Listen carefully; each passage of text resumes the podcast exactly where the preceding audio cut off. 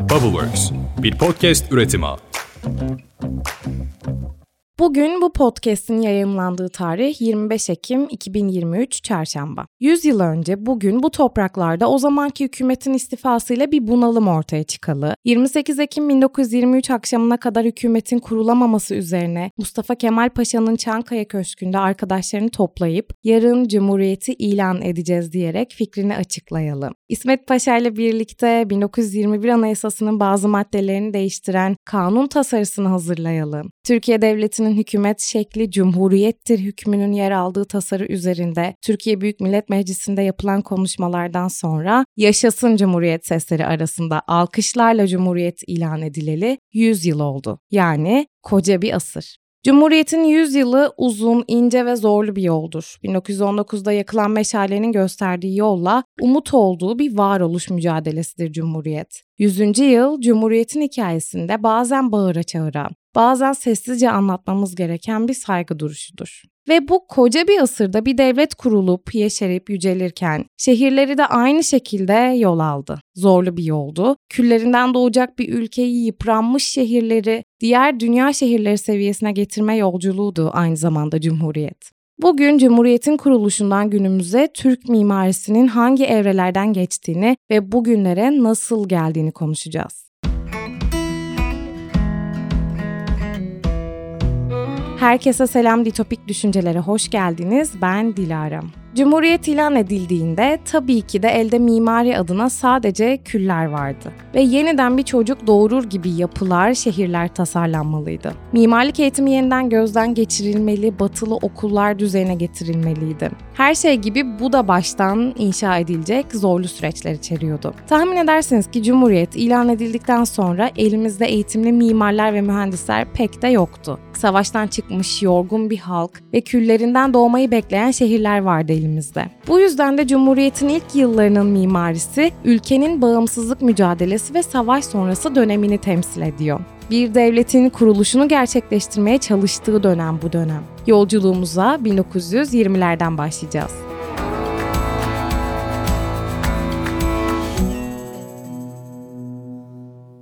Şimdi hayal etmenizi istiyorum. Bir şehir kuracaksınız ve tahmin edersiniz ki bir şehir kurmak sadece bina yapmak demek değildir. Öncelikle o şehrin altyapısını geliştirmek ve tasarlamak demektir. Bu yüzden 1920'lerde öncelik ülkenin altyapısını geliştirmek ve ekonomiyi güçlendirmek üzerineydi. Altyapı ve ulaşımla başlayan hikayenin başrolleri demir yolları, limanlar ve fabrikalar gibi endüstriyel tesislerdi. Öncelikle bunlar kuruldu. Bu altyapı projeleri Türkiye'nin ekonomik bağımsızlığını kazanmasına ve modernleştirmesine katkı sağlamıştı. Ama özellikle bu yıllarda ortaya çıkan bir akım vardı ki 1930'lara kadar ülkenin hakim olan mimarlık anlayışını temsil edecekti. Bu akım birinci ulusal mimarlık akımıydı. Bu dönemde ülkenin mimarları geleneksel Osmanlı mimarisiyle modern Avrupa'nın mimari ilkelerini birleştirmeye çalışmışlardı. Minimalist ve fonksiyonel bir yaklaşım benimsemek isteniyordu. Bu nedenle de bu dönemdeki binaların tasarımlarında bizler baktığımızda süslemeler görmüyoruz. Çünkü asıl amaç işlevselliğin ön plana çıkmasıydı. Devletin yeniden kuruluş dönemi olduğu için özellikle kamu ve endüstri binaları özelinde önemli projeler hayata geçirilmişti.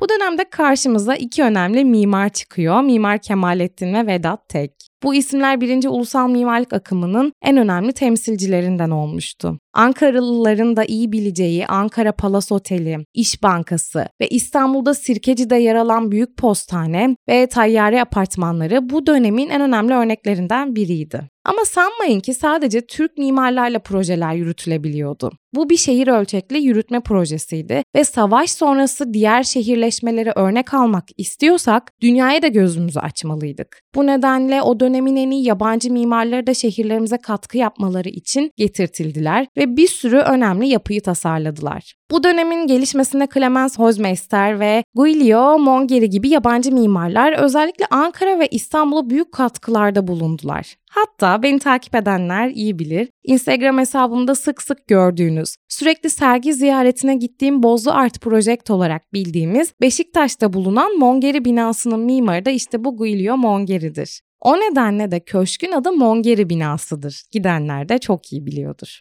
İşte böyle bu akımın eserleri Cumhuriyet'in mimarlık tarihinde önemli kilometre taşlarından bazılarıdır ve günümüzde hala büyük değer taşımaktadır. Bu akımın mirası Cumhuriyet'in mimarlık tarihinde ve kültürel kimlik oluşturmasında önemli bir yer tutarken 1930'lara geliyoruz artık. Cumhuriyet mimarisinin gelişiminin hız kazandığı bir dönemdeyiz. İşte tam da bu noktada Türkiye Cumhuriyeti hükümeti batılılaşma ve modernleşme çabaları kapsamında mimarlık eğitimini yeniden gözden geçirmeye başlamıştı.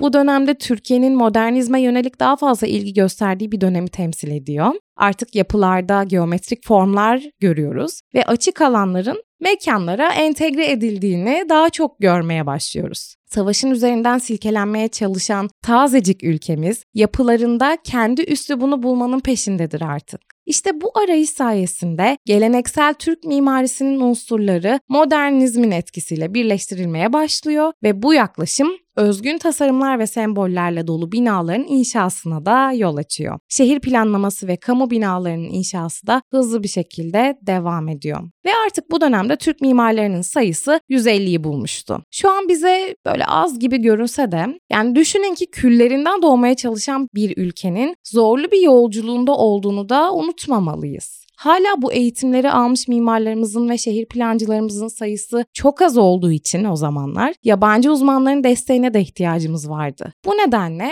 Almanya, Avusturya, Fransa ve İsviçre'den gelen toplam 40 mimar ve şehir plancısı Türkiye'de birçok proje üzerinde çalışmaya başladılar. Bu mimarlar ve şehir plancıları arasında Hermann Jansen ve Bruno Taut gibi isimler de bulunmaktaydı. Dinleyen mimarlar hemen ne dediler bile. Bizlerin hayran olduğu isimlerdir bunlar. Hatta Hermann Jansen meşhur Jansen planı ile birçok şehrin şehir planını çizdiği gibi Ankara'nın da bildiğimiz şehir planını tasarlamıştı. 1940'lara geldiğimizde artık üzerinde konuşulabilecek şehir planları ve yapılar vardı. Ama Türkiye mimarisinin de önünde hala uzun bir yol vardı. Bir de ne yazık ki dünyayı bekleyen bir başka savaş, 2. Dünya Savaşı. Bu dönemde inşaat faaliyetleri tahmin edersiniz ki çok sınırlıydı ama buna rağmen modernizmin etkisi sürmeye devam edecekti. Dünyada yayılan milliyetçi hareketlerin etkileri Türkiye Cumhuriyeti'nde de görülmeye başlayacak ve sonrasında milli mimari akımı başlayacaktı. Dünyanın hiçbir yerinde hiçbir mimarlık çevresinde olup bitenden uzak ortaya çıkamazdı. Her savaş ve barış elbette şehirleri, mimariyi, akımları da etkilerdi. Bu dönemlerde bir ismi çok sık duymaya başlayacaktık. Sedat Hakkı. Onu tanımasanız da aslında yapılarından dolayı onu farkında olmadan biliyorsunuz. O bu ülkenin mimarlık tarihi için başına gelmiş en güzel şeylerden biri olacaktı. Kırklarda da yine süslemeler yerine işlevsellik görüyoruz. Farklı olarak yeni bir inşa süreci başlıyor sadece. İşte bu da yüksek katlı binaların inşası. Bu dönemde özellikle büyük şehirlerde artık gökdelen olarak nitelendirebileceğimiz yüksek binalar ve apartmanlar da tasarlanmaya başlamıştı. Bu dönemin önemli yapılarından biri de Türkiye Büyük Millet Meclisi'ydi. 11 Ocak 1937'de çıkan yasa ile anıtsal bir değer taşıyan Türkiye Cumhuriyeti'nin devamlılığına ve 20. yüzyılın mimari karakteristiklerine uygun yeni bir meclis binasının yapımı için bir yarışma düzenlenmesine karar verilmişti. Farkındaysanız 30'lardayız, 40'lara daha gelmedik ve bu tarz önemli kamu yapıları için yarışmalar düzenleniyor. 30'larda düzenleniyor. Şu an 2020'lerdeyiz ve bu tarz yapılar için yarışmalar düzenlenmiyor. 1938 yılında yapılan yarışmaya 14 proje katılmış. Jüri 3 projeyi birincilik ödülüne layık görmüş. Atatürk'ün de beğenisini kazanan Clemens Horzmeister'in projesinin yapılmasına karar verilmişti. Binanın yapımına 1939'da başlanmış ancak 2. Dünya Savaşı'nın başlamasıyla ortaya çıkan mali sıkıntılardan dolayı 1941 yılında inşaata ara verilmiş ve 60 yılında bu inşaat tamamlanmıştı. İşte bir savaşın ülkelerin mimarisine, şehirleşmesine etkisini en net görebileceğimiz yansımalardan biriydi bu örnek. Neredeyse 20 yıllık kesintiye uğratılan bir süreçten bahsediyorduk. 1950'lere geldiğimizde artık Türkiye'de siyasi değişikliklerin yaşandığı bir dönem gözlemliyoruz. İkinci Dünya Savaşı bitmiş ve sadece Türkiye değil, Avrupa'da yaralarını ve aldığı hasarları onarmaya çalışıyordur. Artık kırsaldan kentlere göçler başlamış, dolayısıyla da şehirleşmeye yansımıştı bu göçler. Bu hızla artan nüfus başka bir kentleşme demekti. İstanbul'da Levent ve Maslak gibi iş merkezleri de işte bu dönemde yükselmiş. Ayrıca konut inşaatları artmış ve gece kondulaşma yaygınlaşmıştı. Şimdi size bir bonus bilgi de vereyim. Türkiye'de gece kondulaşmanın başlaması arabesk kültürünü de doğuran en büyük etkenlerden biri olmuştu. Bu dönem müziğe de yansımış. Arabeskle birlikte gelen müzik kültürü bir de başka bir sosyolojiyi ortaya çıkarmıştı. 1950'ler batı ve batı dışı ülkeler arasında çözülmelere neden olurken batı dışındaki ülkelerde modernitenin beraberine getirdiği kimlik arayışları belirli tartışmalara da sebep olmuştu. İkinci Dünya Savaşı sonrasında mimarlık uluslararası üsluplar halinde kendini var ediyordu ama birbirine benzeyen yapı bloklarındaki çoğalma da zaman zaman kişiliksizlik, kimliksizlik ve hatta tek düzeliğe sebep oluyordu ve tabii ki bu durumda çok eleştiriliyordu. Bu dönemde çok katlı betonarme yapılarla yeni tüketim toplumunun büyük çarşı binalarının dış yüzeylerinde çeşitli sanatçılara ait işlere de rastlıyorduk artık. Türkiye Cumhuriyeti mimarlığı batıda giderek yaygınlaşan modern mimarlığın etkisi altında ürünler vermeye başlamıştı. İkinci Dünya Savaşı sona ermiş, Türkiye siyasal ve kültürel olarak batıya iyice yakınlık duymaya başlamıştı. Cumhuriyetimizin mimarlığı 50'lerden itibaren Türkiye'de etkisini daha da göstermeye başlayan, başta Amerika olmak üzere batı kökenli modern mimari akımların etkisi altına girmişti. İşte bu dönemin en önemli eserlerinden birinden söz etmemiz gerekir. Size Sedat Hakkı Eldem'in ismini bu dönemlerde çokça duyacağız demiştim.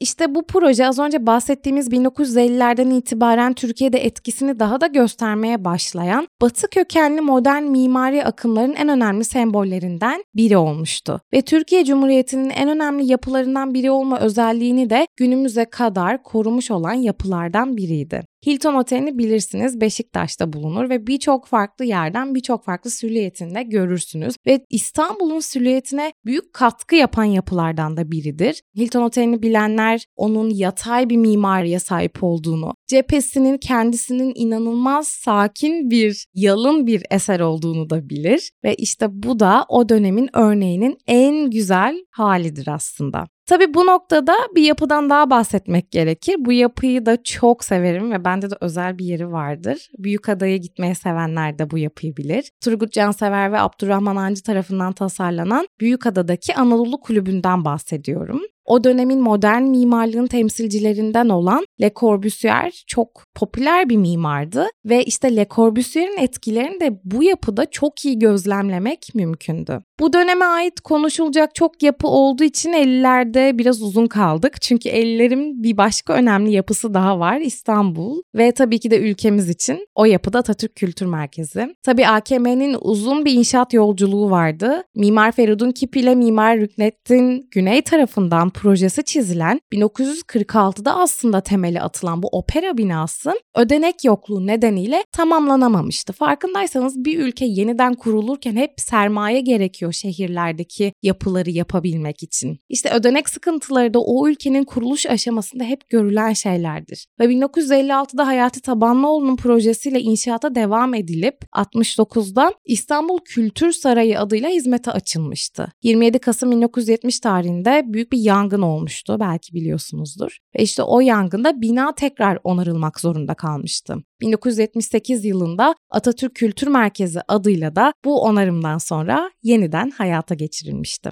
Amerikalı ünlü mimar Frank Lloyd Wright'ı hatırlarsınız. Geçtiğimiz bölümde onun Şelale Evi'nden bahsetmiştik. İşte Hayati Tabanlıoğlu da onun öğrencilerinden biriydi ve Hayati Tabanlıoğlu'nun son şeklini verdiği Atatürk Kültür Merkezi 1950'lerin yalın ve işlevsel mimari anlayışının tipik bir örneği olarak kabul ediliyordu. Özellikle büyük salonun derin ve geniş sahnesiyle bu sahnenin çeşitli asansörlerinden oluşan gelişmiş mekanik kapasitesiyle AKM Türkiye'nin en gelişmiş gösteri sanatları mekanı olmuştu. Tabi şimdi farklı bir versiyonuyla birlikteyiz AKM'nin. 1960'lardayız. Artık 2. Dünya Savaşı'nın etkilerinden neredeyse tamamen sıyrılmış durumdayız. İşte bu nedenle de sadece Türkiye adına konuşmuyorum artık karşımızda daha renkli bir dünya vardı. Savaşın kasvetinden kurtulmuş dünyamızda işte böyle retro tarzı ortaya çıkmıştı. Retro ne garip bir akım ya diye düşündüyseniz hayatınızda bir ara kendinizi o zamanlardaki dünyanın yerine koyun. Kayıplar verilmiş kasvetli gri dünyamız depresyonundan çıktığında elbette mimari akım olarak da renkli bir akım çıkacaktı. Ve kendini dünyamız retro akımına teslim edecekti. Peki Cumhuriyetimizde nasıl bir mimari hakimdi? Şimdi 1960'lar Türkiye mimarisi için bir kırılma noktasıydı diyebiliriz. Çünkü modernizmin etkisinin doruk noktasına ulaştığı bir dönem atmışlar. Kamu binaları ve üniversite kampüsleri modernist tasarım ilkelerine uygun olarak inşa ediliyordu ve Türkiye Cumhuriyeti'nin bir başka önemli yapıları olan İstanbul'daki Boğaziçi Üniversitesi ve Ankara'daki Orta Doğu Teknik Üniversitesi'nin kampüsleri de bu dönemde kurulmuştu. Aynı zamanda özel sektör yatırımları da artıyordu ve dolayısıyla modern konut projeleri de geliştirilmeye başlanıyordu. Tabii mimarlık üzerine yapılan siyasi çatışmaların da önemli örnekleri bu dönemde görülüyordu. Şimdi Ankara'dakiler yine çok iyi bilirler ya da Ankara'yı ziyaret edenler Kocatepe Camii'yi bilir. 1957'de yapımına karar verilen Kocatepe Camisi için açılan yarışmayı Vedat Dalokay ve Doğan Tekelioğlu kazanıyor. Yarışmayı kazanan mimarlarımız geleneksel cami imgesinden uzaklaşmadan modern formlara yer verilen bir tasarım tercihinde bulunmuşlardı projelerinde. Ancak bu cami formu üzerinde kamuoyunda yapılan siyasi tartışmaların neticesinde 67 yılında bu caminin inşası durduruluyor ve yapılan imalatlar yıkılıyor. Yerine 1987 yılında tamamlanacak olan günümüzde bildiğimiz, gördüğümüz klasik Osmanlı cami üslubuyla yeniden bu cami yapılıyor. Şimdi işte bu sorun Cumhuriyetimizin belki de mimari kapsamdaki en büyük sorunlarından biri olarak ilerleyen yıllarında yine karşımıza çıkacaktı. Bir türlü modern dünyaya uymayan camiler 2010'lara ve 2020'lere gelindiğinde yapılmaya devam edecekti ama bir yapı dışında ona da geleceğiz. Size bir örnekle durumun vahimliğini anlatayım. Kocatepe Camii'nin tasarımı için yarışmaya katılan ve tasarımı kabul edilmeyen mimarlarımızdan olan Vedat Dalokay bu olay sonrasında Pakistan'da yapılan başka bir cami yarışmasına katılıyor. Yine yarışmayı birincilikle kazanıyor. Ve evet doğru duydunuz Pakistan dedim. Kral Faysal Camisi'nin inşası İslamabad'da gerçekleşiyor ve 1986 yılında bu modern mimari Pakistan İslamabad'da açılıyor. Ne kadar komik değil mi?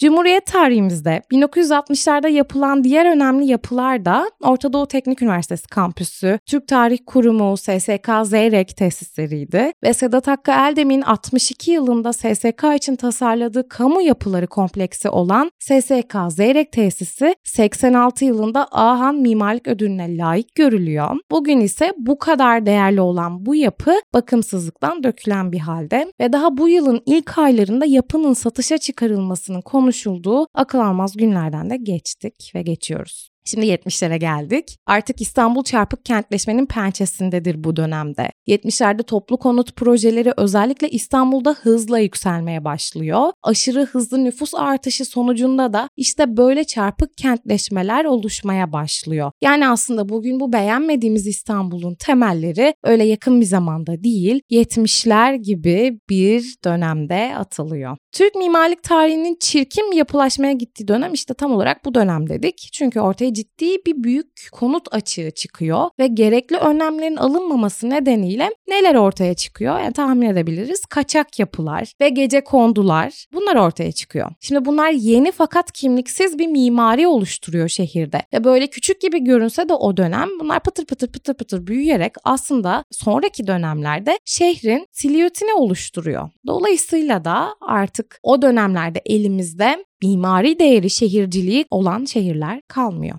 Devletin finanse ettiği kamu binaları da Cumhuriyet'in ilk dönemlerinin aksine çok monoton ve mimari üsluba sahip olmayan anlayış ile şehir dokularına son derece tahribat verici bir şekilde inşa ediliyorlar. Devlet binalarında yer alan ilk yıllardaki modern ve farklı anlayışlarla inşa edilen yapılar 60'lı ve 70'li yıllardan itibaren kendilerine dönemi monoton, vasat ve mimari gelişiminden kopmuş yapılara bırakıyor.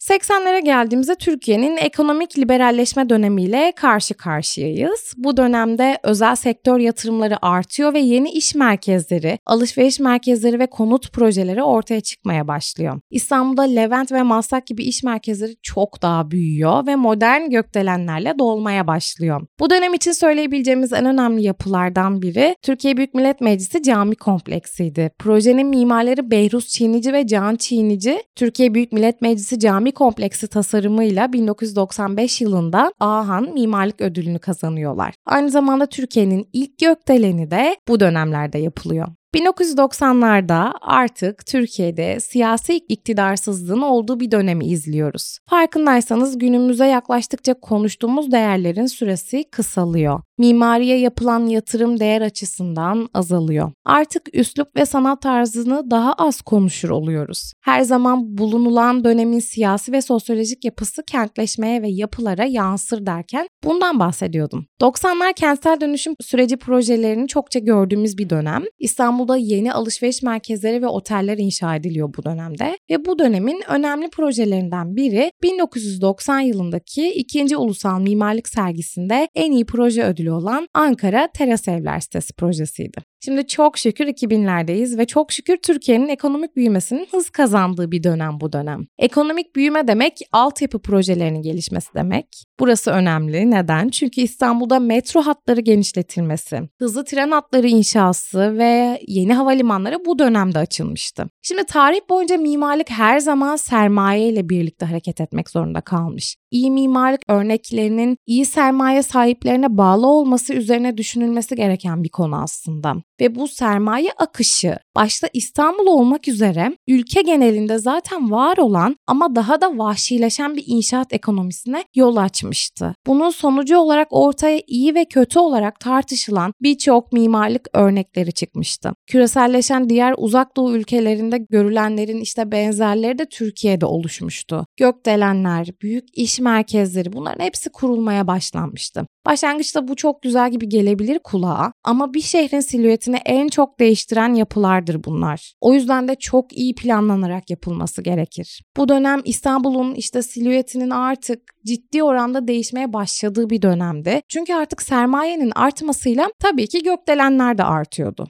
İstanbul'da bulunan ve çok iyi bildiğiniz Kanyon AVM, alışveriş merkezi olarak modern ve sürdürülebilir tasarımıyla dikkat çeken en önemli projelerden biriydi ve Emre Aralat Mimarlık ve Tabanoğlu Mimarlık tarafından tasarlanan bir diğer çok iyi bildiğiniz Zorlu Center gibi örnekler de bu dönemin önemli yapıları arasındaydı. Tabi Doğan Tekeli ve Sami Sisa tarafından tasarlanan iş kuleleri onlar da bu silüeti oluşturan bir diğer yapılardı. 2010'lardayız. Ülke çapında her tarafa yapılan havaalanları, stadyumlar, şehir hastaneleri tabii ki de inşaat ekonomisini körüklemişti. Kullanışlı olmayan, amacına hizmet etmeyen birçok yapı ülke envanterine katılmıştı. Ne yazık ki. Ve 1960'larda yaşanan Vedat Dalokay tasarımı cami hatırlıyorsunuz az önce konuştuk. Benzer bir olay bu dönemde yaşanıyor ve ülkemizin şu anki en önemli ve popüler mimarlık ofislerinden biri olan Nevzat Sayın tasarımlı Malatya Camisi fazla modern bulunduğu için yapımından vazgeçilmişti ve ne yazık ki ülkenin DNA'sına işlemiş olan bazı durumlar zaman hangi zaman dönem hangi dönem olursa olsun bizi yine karşılıyordu. Ama size güzel bir haberim var. Cami projesi kapsamında bir ilke de bu dönemde imza atıldı. İstanbul Büyükçekmece'de bulunan Emre Arolat tasarımlı Sancaklar Camii'ye biliyorsunuzdur belki. Bulunduğu yer ile tamamen uyum sağlayan, topografya ile ilişkisi kuvvetli bir yapı olarak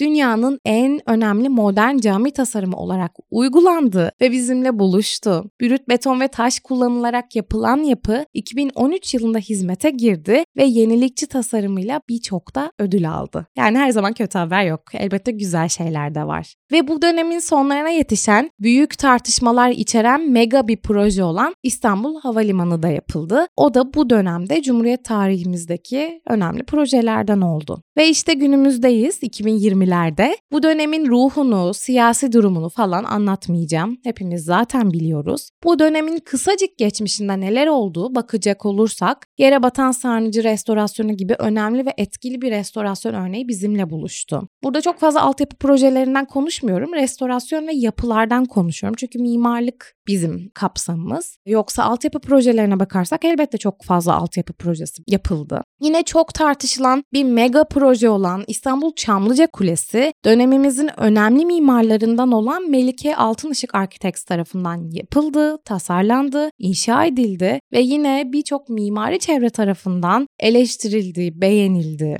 1950'lerde yine Hayati Tabanlıoğlu'nun son şeklini verdiği Atatürk Kültür Merkezi'ni konuşmuştuk. 2017 yılında yeni bir proje ile tekrar tadilatı alındı ve bu proje de çok eleştirildi. Neden böyle bir şey yapılıyor denildi. Ama bu sefer projeyi bir yabancı yapmadı. Hayati Tabanlıoğlu'nun oğlu Murat Tabanlıoğlu yürüttü. Yani aslında bir aile projesi olarak İstanbul'un süliyetine katıldı. İşte böyle başlangıcından günümüze Cumhuriyetimizin mimarlığı doğdu, yeşerdi, şekillendi, başka şekillerde günümüze geldi. Sonuç bizleri memnun etmeyen bir noktaya getirmiş gibi görünse de unutmamak lazım ki kentler dönemlerinin yansımasıdır. Bu yüzden de her dönemde farklı akımlar, farklı yapılar, farklı şehirleşmeler görürüz. Ve kent insan var oldukça, o varoluş anlamlanmaya başladıkça anlam kazanır. Ve o anlam Cumhuriyetimizi yaşattığımız sürece yaşamaya devam edecektir. Cumhuriyet tarihine mimari eserleriyle değer katmış, dokunmuş, günümüze birer eser bırakmış tüm mimarlarımızı, şehir plancılarımızı, bu projelere öncülük etmiş herkesi saygıyla anıyoruz. Yaşasın Cumhuriyet.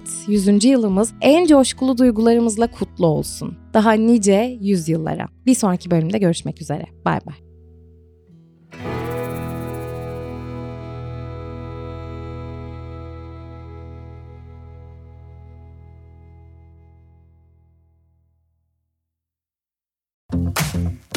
Bubbleworks, bir podcast üretimi.